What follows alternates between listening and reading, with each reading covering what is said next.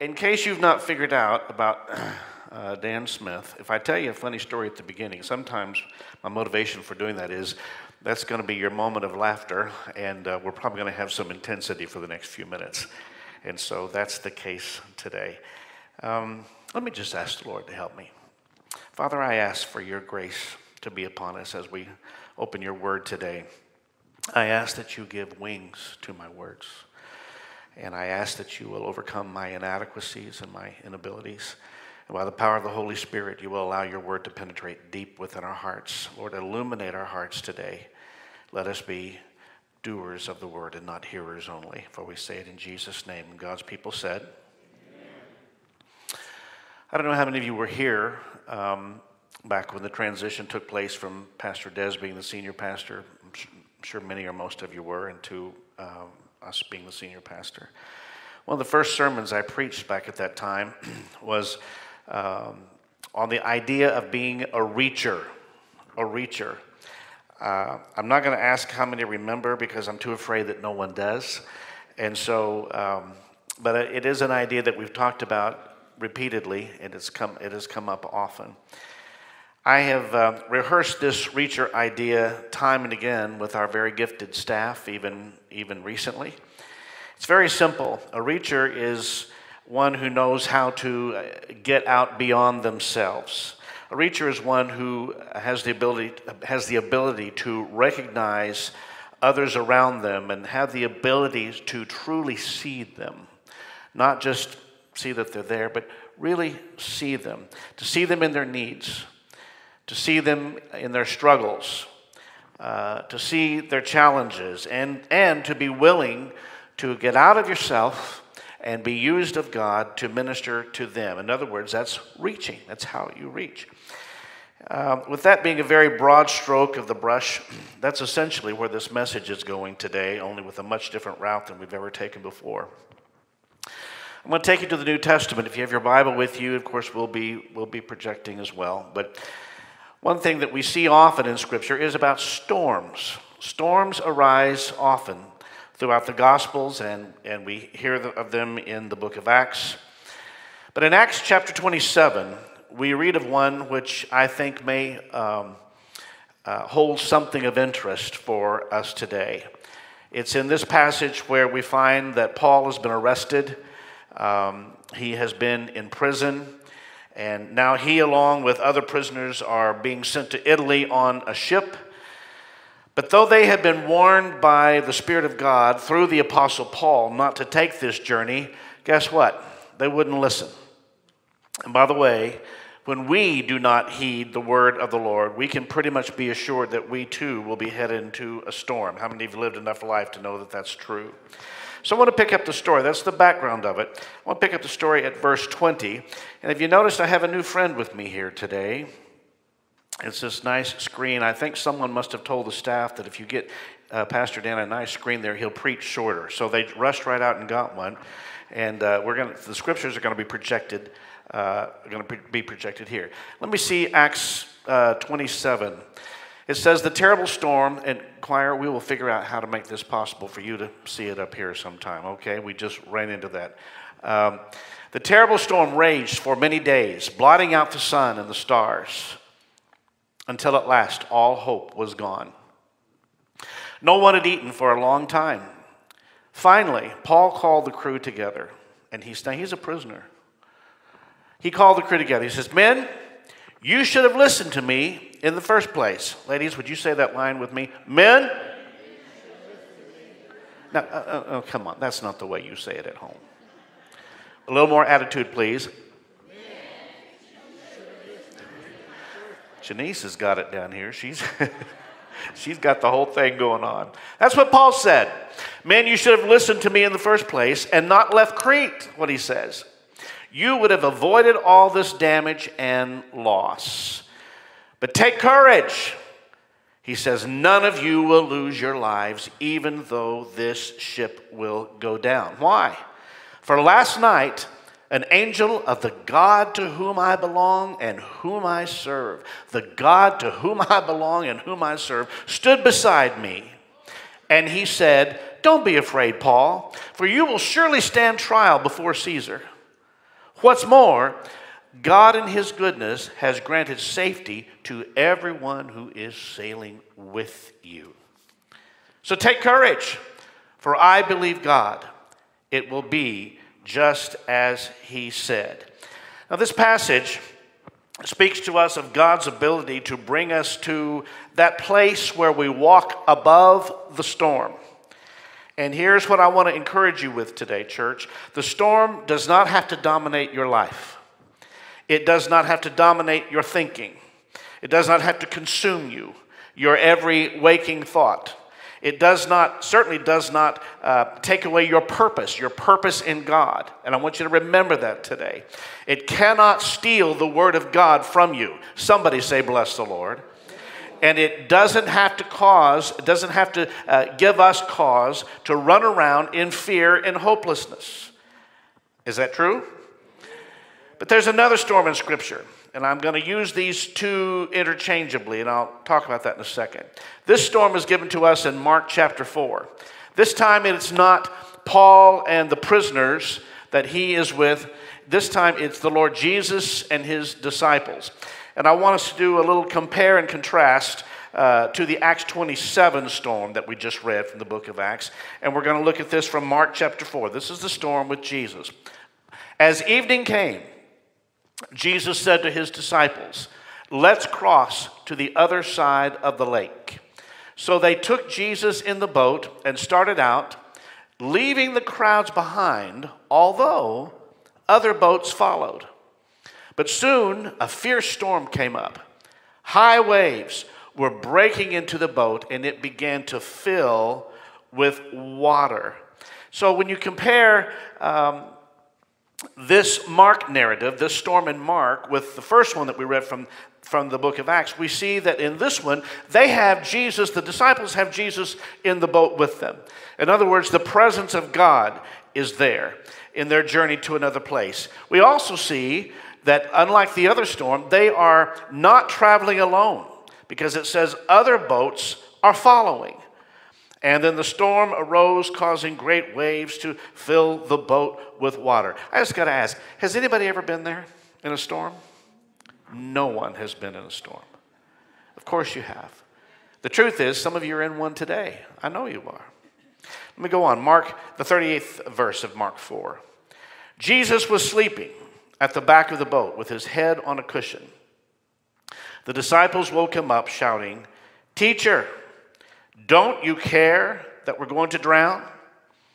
When Jesus woke up, he rebuked the wind and he said to the waves, Silence, be still. Suddenly the wind stopped and there was a great calm. And then he asked them, Why, why are you afraid? Do you still have no faith? The disciples were absolutely terrified. Who is this man?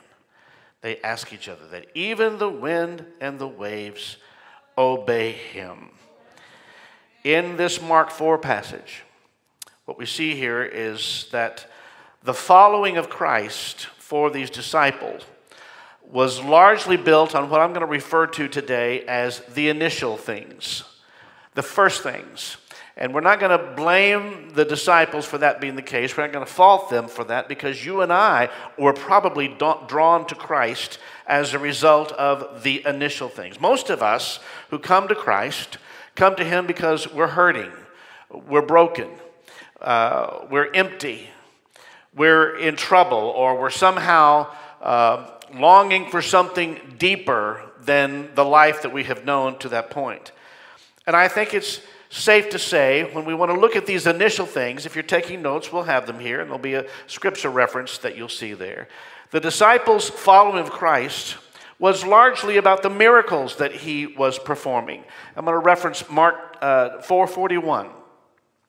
And they see him, they see that they're following him because the, all of the miracles that are taking place all, all around him. That had to be uh, an attraction to Christ for them. And they were following him because they're witnessing the power that he has. Acts 1 6. They knew and they had discovered in being around Jesus that he had the power to push back darkness. How many are thankful for that? He had the power to push back darkness. He had the power to push back an encroaching ideology which was beginning to swallow the, the borders of the nation of Israel. And the disciples believed that this man Jesus had the power to push back on all of these influences. That's also was an attraction to them, the power that he had. I believe the disciples also followed him for the excitement the excitement that he was generating. Remember in Luke 1:17, where it tells us that when the 72 uh, when the 72 disciples returned, they joyfully reported to him, "Lord, even the demons obey us when we use your name." That had to be exciting. That had to stir something up. Even the demons are obeying us. That was a reason why people were attracted to Christ. One of the initial things. So miracles, power, excitement. But I also believe they were following him, following Christ, because of position. You're going to remember that it was James and John who said in Mark 10 37, When you sit on your glorious throne, we want to sit in places, we want to sit in places of honor next to you. One on your right and the other on your left. They were following him for position. I also think they were following Christ for the provision that he was bringing. John 6 13. So they, that's, you know, they had witnessed the, uh, the, the, miracle of, of feeding the 5,000. So they picked up the pieces and they filled 12 baskets with scraps left by the people who had eaten from the five barley loaves. They had discovered that food and all of the other things that they need in life, all the other provision of necessities, was in his hand. Christ had it all. And so, what is clear from Scripture is that in the early season, at least, of the experience of the disciples with the Lord Jesus, the disciples were following him for many of the same reasons that new believers today follow Christ. And let me say that there's a time for that. It's not an inappropriate thing. Um, it's important to understand, particularly in, if you're at the beginning of your walk with Christ, that He truly can perform miracles that there is no shortage in his power to push back darkness. It's certainly appropriate to be excited about your new life in Christ. There is an absolute joy and exuberance and excitement about coming to know the Lord. And I will even say there's a time when we gravitate toward positions, even in the church, and in that, there is at least an aspiration to serve God.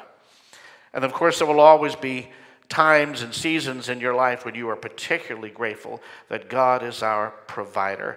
My guess would be that in this room there's more than one testimony of people who say, I am so thankful that I have personally experienced God being Jehovah Jireh in my life. Is that true for anybody here today? So we see all these things, all these, well, they went away. All these initial things. Isn't that amazing? You can do that. We see all these initial things that were the attraction miracles, power, excitement, position, provision was all there. Why wouldn't they follow Christ? Why wouldn't they believe in Him? Why wouldn't they trust Him when they saw He had all of this ability? But yet, in spite of all of that, when the storm came, you know what they did? They accused Him of not caring about them. They woke Him up to say, I, I love the way it is in the old King James. King James. Carest thou not that we perish? We've seen you do all of these things. We understand that you're not just an ordinary guy. There's something spectacular and supernatural about you. We see all of that. So, but the storm came, and what did that do within our human nature? He, they said, Do you not care about our situation? Do you not even see what's going on?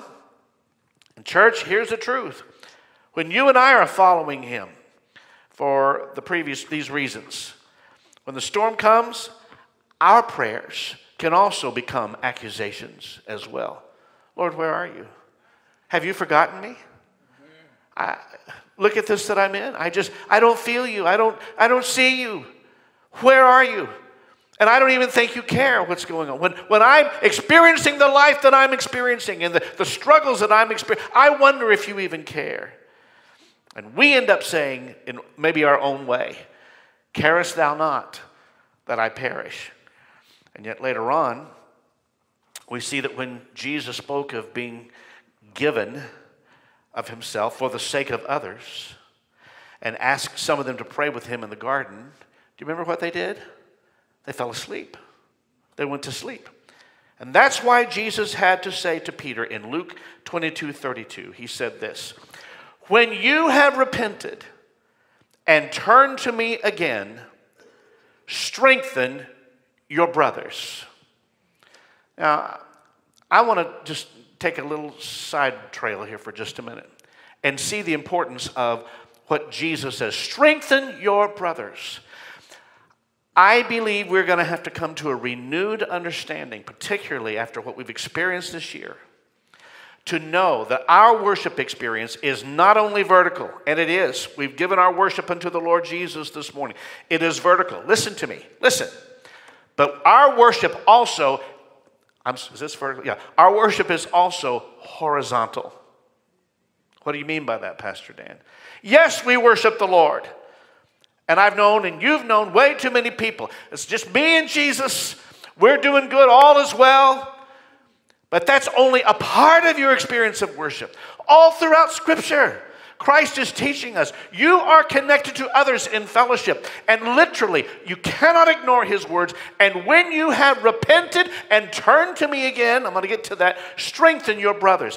Why would I come to church? I literally had someone say to me recently, well, if the you know church doesn't feel like church like it used to, and, and if you know if I have to do this and I have to do that, then I'm not sure I see any point in me being there.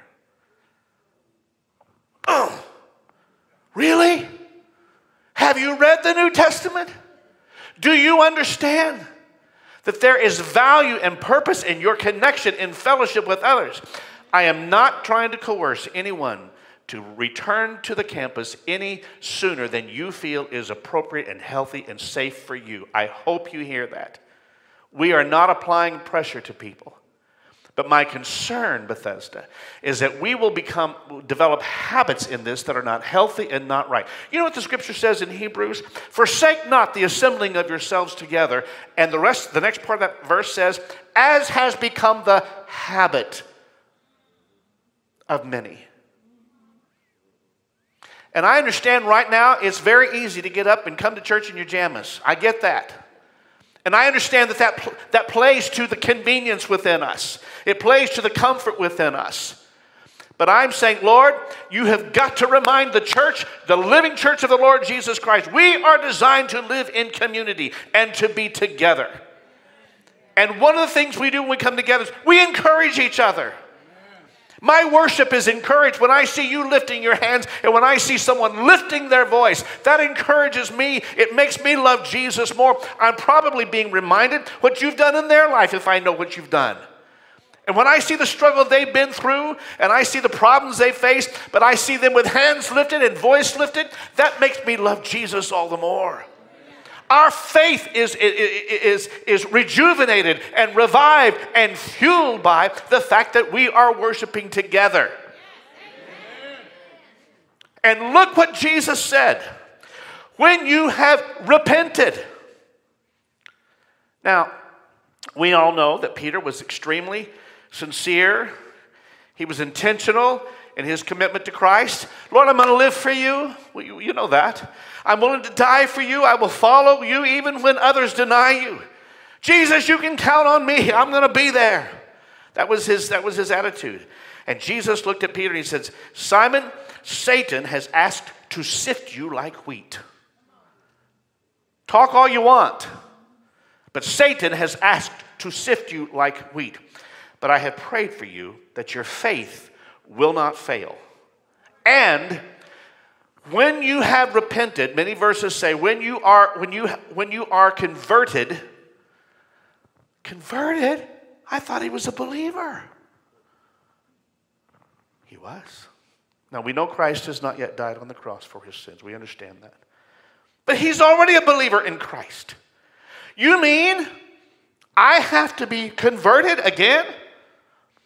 I'm just telling you what the scripture says that Jesus looked at Peter, who was a follower of Christ, and he said, When you have repented, when you are converted, and turn to me again. And what he's basically saying to Peter was this Peter, you have good intentions, but without the new mind, without the new heart, without the new spirit promised to you by God, you will eventually only live to preserve yourself. In spite of all the reasons that Peter had followed the Son of God, and we've already listed them. In fact, he had even walked on water. But when it came down to actually following the Son of God and giving himself wholly for the purposes of Christ and his kingdom and encouraging his brothers and, and sisters and giving himself to others who needed a Savior, he drew back. And he warmed himself by the wrong fire and he began to curse and deny that he had ever even met the Savior. Because ultimately, without the Spirit of God, Bethesda, we will all live simply and only to preserve ourselves. It's human nature, it's the reality of our human condition. But when the heart of God is in you, when that's what's beating in your chest, it is then that you will find the strength to help others through the storm. And you will be ready to be a reacher and you will reach to others. That's the difference. The natural man does not have that strength to care about anybody else other than himself, in the storm particularly. But when the Spirit of God finally gets a hold of us, then we can no longer serve God just for what we're going to get. Even though those attractions, those allurements, the initial, uh, the initial things are all there. But we have to come to a point of maturity. We cannot stay in that place. And when we allow the Spirit of God to have full control over our lives, it's no longer about serving Jesus just for what we can get. This room is so quiet because we are also called to serve Him for the sake of others. That the lost should be saved, that those who have no helper might find help in God, that we might become a testimony of this incredible grace of God that sent His Son to a cross to die for all people, that they might have eternal life. At this early time of following Christ in Mark 4 36, the disciples cared very little to nothing for the others who were also trying to make it to the other side. Remember, we read the scripture a while ago and it said there were other boats with them? They had no concern. Uh, and when the disciples were with Christ in the boat, the winds rose, the water was beating against the boat, they awakened Christ and said, Carest thou not that we perish? And the reality of it is, they didn't care at all that they were perishing, that the others were perishing. And the other boats, who were also trying to get to the other side, who were also in a storm. A self focused church does not have the heart of God at its center core. Any church that lives only unto itself, is not willing to reach to other people, other people groups, even other nationalities, people who don't necessarily fit your mold. If you are not willing to do that, I gotta be honest, then we are not operating according to the heart of God. That is not the heart of God. Someone needs to say that that's the truth today. Anytime we're meeting in the house of God or opening our Bibles or praying or worshiping, and it's all just about me, it's, it's about my provision. It's about the power that I need. It's, it's about the miracle that I need. It's about my position. It's, it's about my excitement. Then you know what? We're going to find ourselves in, the, in a storm one day without purpose. And we will go through another storm. This is not the last one, folks. This is not the last one. We will go through another storm. And you want to know what the reality of all of my many, many, many, many years of living have taught? Whatever storm you're in right now, there's probably a bigger, the next one's going to be bigger. There's a bigger one coming. Just be encouraged today in the Lord. And you and I have to learn to find purpose in the midst of the storm, just as Paul did. Can I tell you that's one of the one of the drivers, one of the initial drivers that sent me down this this uh, line of thinking to even share this with you today because I have asked myself, just as you've been asking yourself, What's the purpose in all of this? Where's this going? What on earth are we going to look like on the other side of it? Will there be another side of it? But I have to believe, and I have to believe that I'm talking to people who have enough experience in God to know that God wastes nothing. He will not allow us to walk through a situation, a storm, a, a, a, a, difficulty, a trial, without it having purpose in your life. It might not be pretty, it might be ugly, it, everything about it might be undesirable, but God wastes nothing. Paul was not living to preserve himself, he had a higher purpose. I want you to see that in Paul today, and a higher calling on his life. And in the midst of the Acts 27 storm where we started, while chaos was gaining momentum, I'm back on that storm. Verse 21 of Acts 27 says this No one had eaten for a long time. Finally, Paul called the crew together to talk. Now, some versions say this Paul stood in the midst of them. Get the picture with me. While everyone's running around, chaos everywhere, the storm, throwing the, you know, throwing tackling over the ship, blaming one another. You should have done this. Why aren't you doing that? Cutting off their own supply, doing whatever they could do to figure out how to get through this and get to the other side. That's the atmosphere. That's what's going on. Now remember, Paul's just a prisoner in the belly of the boat. Got no status. He's, he's, no, he's, he's not any of that. He's not in charge. But in the midst of all that, all of that chaos, there was a man named Paul who was praying, who was fasting, and he was asking God for a word. And that's where you and I need to be right in the middle of this pandemic. How much time have you spent in prayer, an additional prayer in this pandemic? How much additional time have you spent fasting? And how much time have you spent saying, God, give us a word? What is your purpose? What is your purpose? God had one man there who was able to defeat the power of death that was trying to swallow the 276 people that verse 37 tells us were on that ship. So I'm going to ask you, Bethesda, think of your world. Think of the office where you work, maybe the apartment complex where you live, the people in your neighborhood, um, maybe other parents of kids in the school where your kids attend. Um, the people that are in your world, many of them, whether it appears like it to you or not, are in a crisis and they're going down.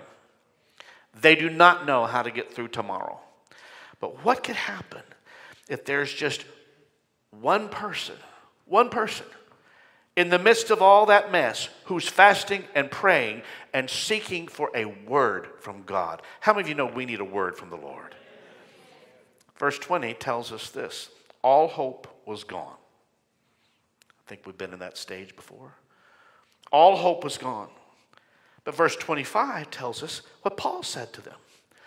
In the midst of the chaos I just described to you, in the midst of a prevailing atmosphere that all hope was gone, one man, full of the Holy Ghost and power, stood up and said, Take courage, for I believe God and it will be just as he said. Just as he said. It's not going to be the way it looks now. It's not going to be the way it looks in that dark sky and that storm. It's not going to be according to the way everybody's acting. It will be as the Lord said.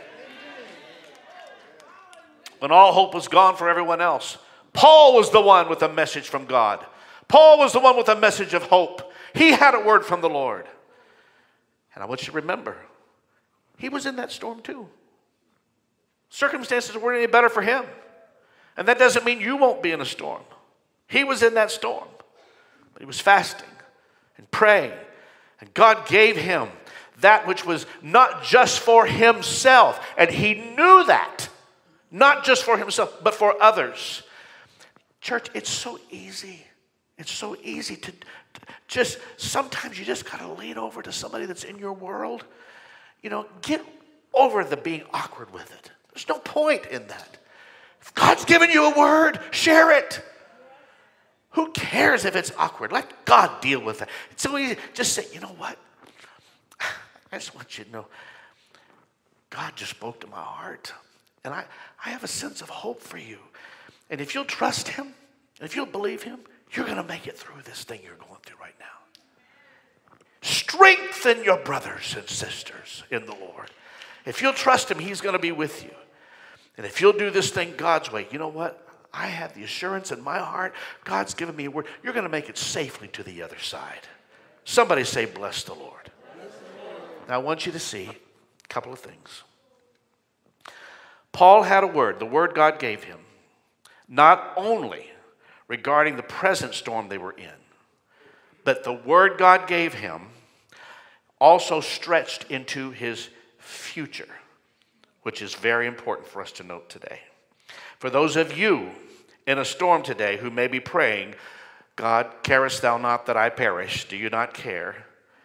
The Lord would say to you, and I believe this is a word from the Lord, that He wants you to draw, He wants to draw you deeper by the Spirit of God.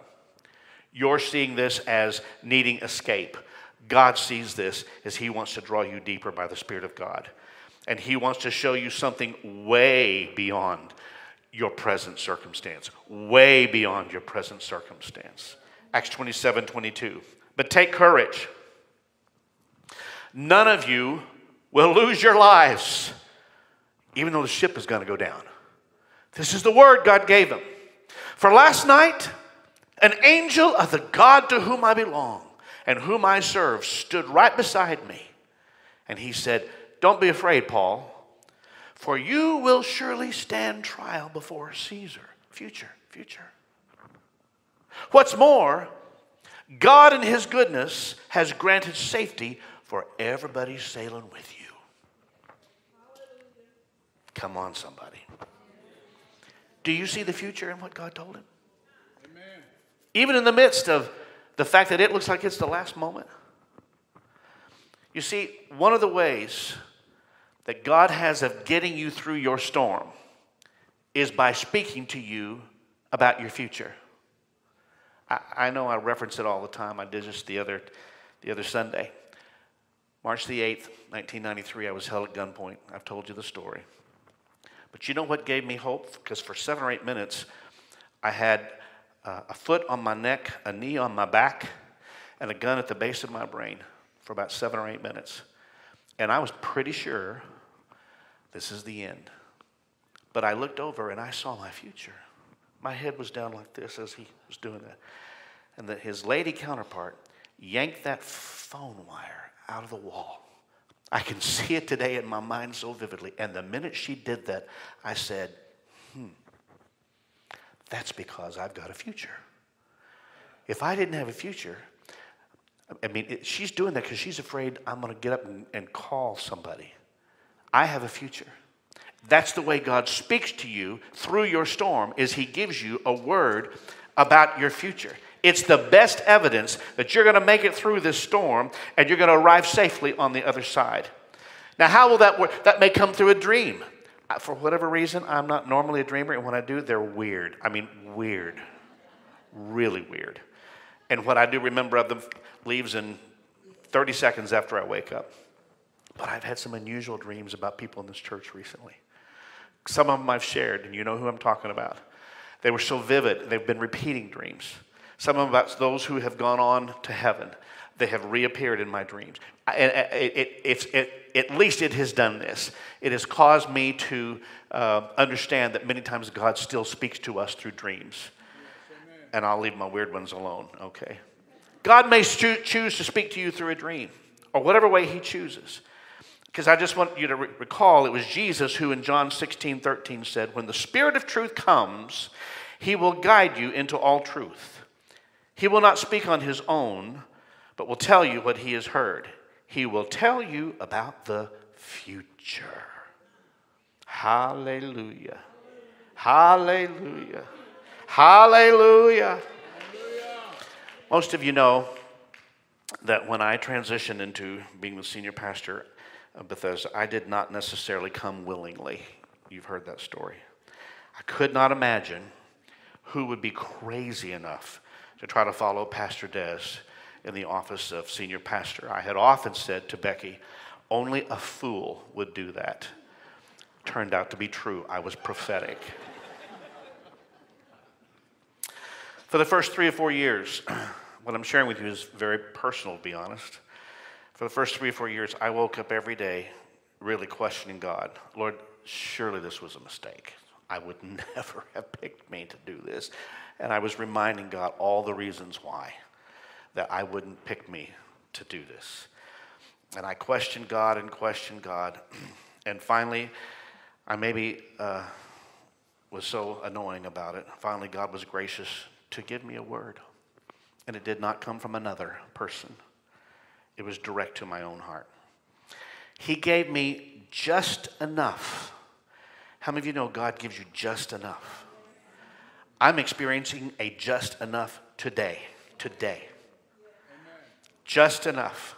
Quit trying to get the whole plan from beginning to end, Dan. Quit trying to have the whole thing. We want all that so we can see, we can plan, us planners, and we can get all our details in, in you know, all in line. And I have had to repeatedly learn the value of just enough. God's given me just enough to know where to put that foot. And He's given me grace to do that. And just enough to know the next step. Some of you need to quit looking at the whole of your, the rest of your life and say, God, I'll be satisfied with just enough for today. God gave me just enough to know that there was purpose in me being placed in leadership of this fellowship, whether I liked it or not, whether I agreed with it or not. And what he did was he, he gave me what I see as specific tasks to be accomplished. I'm not going to tell you what they are. Frankly, you don't need to know. It was important that I knew. What you may find interesting is that none of the tasks that God made clear to me that I had a responsibility for had anything to do with what you would assume would be primary to the functioning of the pastor. Had nothing to do with preaching. It's like, okay, yeah, you'll be doing that too. Had nothing to do even with foundational administrative skills. Yeah, you, you'll be doing that too. But that's not the task. The task is this, this, and this. And initially there were three. I will tell you recently, a fourth has been added because I have learned the importance of just enough. Three that he gave me was just enough to make me realize okay, I got a job ahead of me in this now. God's going to give me grace to do that. And as the three are being progressing, now he's given me just enough. There's a fourth that has showed up.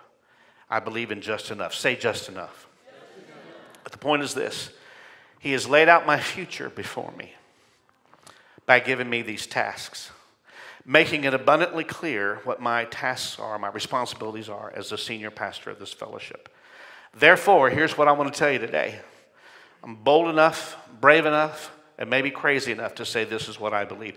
I know that my life is not over until I complete those tasks because I've heard a word from the Lord. So, therefore, I'm not afraid of this storm because God has shown the future and my future and what I have responsibility for, it's enough, just enough to tell me, you know what, Dan? You're going to live through this and you're going to make it to the other side. Come on, somebody give praise to the Lord. Maybe you thought you were getting rid of me next week. I'm sorry. I'm confident I'm going to make it to the other side. Friends, when you are living for something a little higher than your comfort, Hello, hear me. When you're living for something a little more than your convenience, when you are living for something a little higher than even the initial excitement of following Christ, and yes, thank God that's there, or living for something more than the need to be entertained when you come to church, hello, and living for something more than everything has to be just what tickles your fancy, and, and, and always needing a wow factor every time you come. When you live for something higher than that, when you live for something more than that, even when you are living for something more than higher than the miracles, the power, the provision, the position, and all the things which can allure us, and you mature to the point of learning how to live for the sake of others around you, I am here to say to you today that's when heaven begins to open for you. That's when fear loses its grip on your heart. That's when faith starts to take over. Hear me, church. Hear me today. Why is it that he had to say, Jesus had to say to the disciples in verse 40, Why are you afraid? You still have no faith? I told you you were going to make it to the other side. By the way, this journey is not all about you, it's not all about me. And if you're going to pray, why aren't you crying out for these other people in these little boats around us who don't even have as much chance as you have of getting? Because that boat's small and tossed and about to be totally swallowed by, by the, these waters. And they don't have the Son of God with them. Call out for them. Pray for them. They're in far worse shape than you are. Call out for those who are literally perishing or dying before you. Call out for those who have no voice in this world. That's the spirit of Jesus, church. Call out for those who don't even know there is a God. And when you do that, God will begin to show you your own future, and He will begin to speak a word into your heart through something that He's going to do through you for the glory of the name of Jesus. And isn't it amazing that back in Paul's storm of Acts 27, the angel of, I love this phrase, the God to whom Paul belonged and whom he served, told him, Don't be afraid, Paul, for you will surely stand trial before Caesar. And what's more, God in his goodness has granted safety to everyone sailing with you. Wouldn't it be amazing if that became your testimony and mine? You walk into your place of employment tomorrow morning. Maybe a storm brewing might be a really rough situation. And you might even be relegated to the belly of the ship. They might not even be listening to you or care about one thing you have to say. But what if you walked into that place and suddenly, when you weren't expecting it and you weren't even planning on it, God whispered something in your heart? Wow, just that knowing. God speaking to me. And he says, I've given all those who are sailing with you, I'm giving to you all of those who are sailing with you. You're going to be protecting them. I have you on this journey, but I am commanding life. I'm commanding my favor and blessing. I will give you influence in your community. I will give you influence in your workplace because you're the only one who's going to have a solution and a purpose in the midst of this storm. You're the only one who's going to know the voice of God. You're the only one who's going to speak for God. And your words will not be condemning, your words will be encouraging, and your words will be filled with hope. And I want you to note this. When that happened for Paul, in one instance of time, because of the crisis, Paul is taken from captive to captain in one second of the ship. That's what happened. He had been in the belly of the ship, just another prisoner, sloshing about in the water. And in one moment of time, he's standing on the deck of the ship, and he's the one giving the commands, and he's the one giving the orders to others, and telling everybody what needs to be done that they could be saved. I'm going to close in just a minute, I promise. You've got me too excited here today. You're going to have to stop doing that. But I got to share with you a picture that this story has, has uh, created in my own heart. With Paul's storm, everything's falling apart, ship's going down. The word of God is now, now has preeminence. The man who would touch God through prayer and fasting is now the only voice. The other voices are silenced. In verse 35, it says what he did at that moment. And it's really important. Listen, please. He took a loaf of bread on the deck of a sinking ship, loaf of bread. And the scripture says he lifted it up and he gave thanks. Gave thanks. Bethesda, you can't do that until you are living for something higher than yourself. You can't do that you can't do that. That you're lifting up this broken bread and say, saying, God, as the Son of God was broken for me, that I might have eternal life. As he left the throne of heaven and came to this world, not to do his own will, but the will of the one who had sent him. Oh God, what a privilege it is, Paul can say, that my life could be given for the sake of these 276 guys on this ship. And even to have the knowledge that one day I'm going to stand before Caesar, a lunatic who thinks he's God. I'm going to get the privilege of telling him, You aren't God, there is only one, and you're not it. Though we will have the privilege of one day to stand before him and advise him that he's not God, only a man who's willing to live for the sake of others can give thanks. Lift up that loaf of bread on a sinking ship and give thanks. The question, the challenge to you and me today is Can you give thanks in the midst of your storm? Can you give thanks for the office that you're in right now? Can you give thanks for the family that God allowed you to be born into? Can you give thanks for the neighborhood in, that you're living in instead of living to move out of it? Can you give thanks in knowing that God knew exactly where you needed to be? And can you break that bread and offer thanks? Why don't you go buy a, a loaf of unsliced bread this afternoon somewhere? Take it home and lift up that loaf of bread. Lord, thank you for allowing me to live through this storm. This has not been fun. But your hand has been on me, your hand has been on my family. And I'm lifting up this bread, just as Paul did on a sinking ship. I'm going to say thank you for the power to not just survive. Thank you that not only am I not just surviving, but I'm thriving, God, because of you. Thank you, God, for a word that can give people hope and direction. Thank you, God, for how faithful you are. I lift up this bread in my offering of thanks. And I thank you, Lord, that I'm going to get to the end of my journey that you have designed for me. No devil in hell is going to cut it short, no storm is going to take it down, and no wave is going to cause me to drown. And I lift up this bread to thank you for that. Lord, you numbered my days before I was born. And when I drew my first breath, you knew which day I would breathe my last. And no weapon in hell can change that. No power of darkness can change that. I'm going through. I'm making it to the other side. And guess what? I'm taking people with me. I am not going alone. By the grace of God, my sons are going, my daughter's going, my wife, my husband's going, my grandchildren are going, all of my family is going because you've made that kind of provision. We're all going, and I'm not going without them. We're living for the will of God for the sake of those who are lost, and we're willing to say, God, wherever you have to take me, whatever you have to put me through, oh Lord, don't let me lose my perspective on life. Lord, don't let it be just all about me. Forgive me that I've allowed that to happen. But give me a word for those who need you, those who are crying out. Oh God, it's time for the redeemed of the Lord to say so. Open our mouths, God.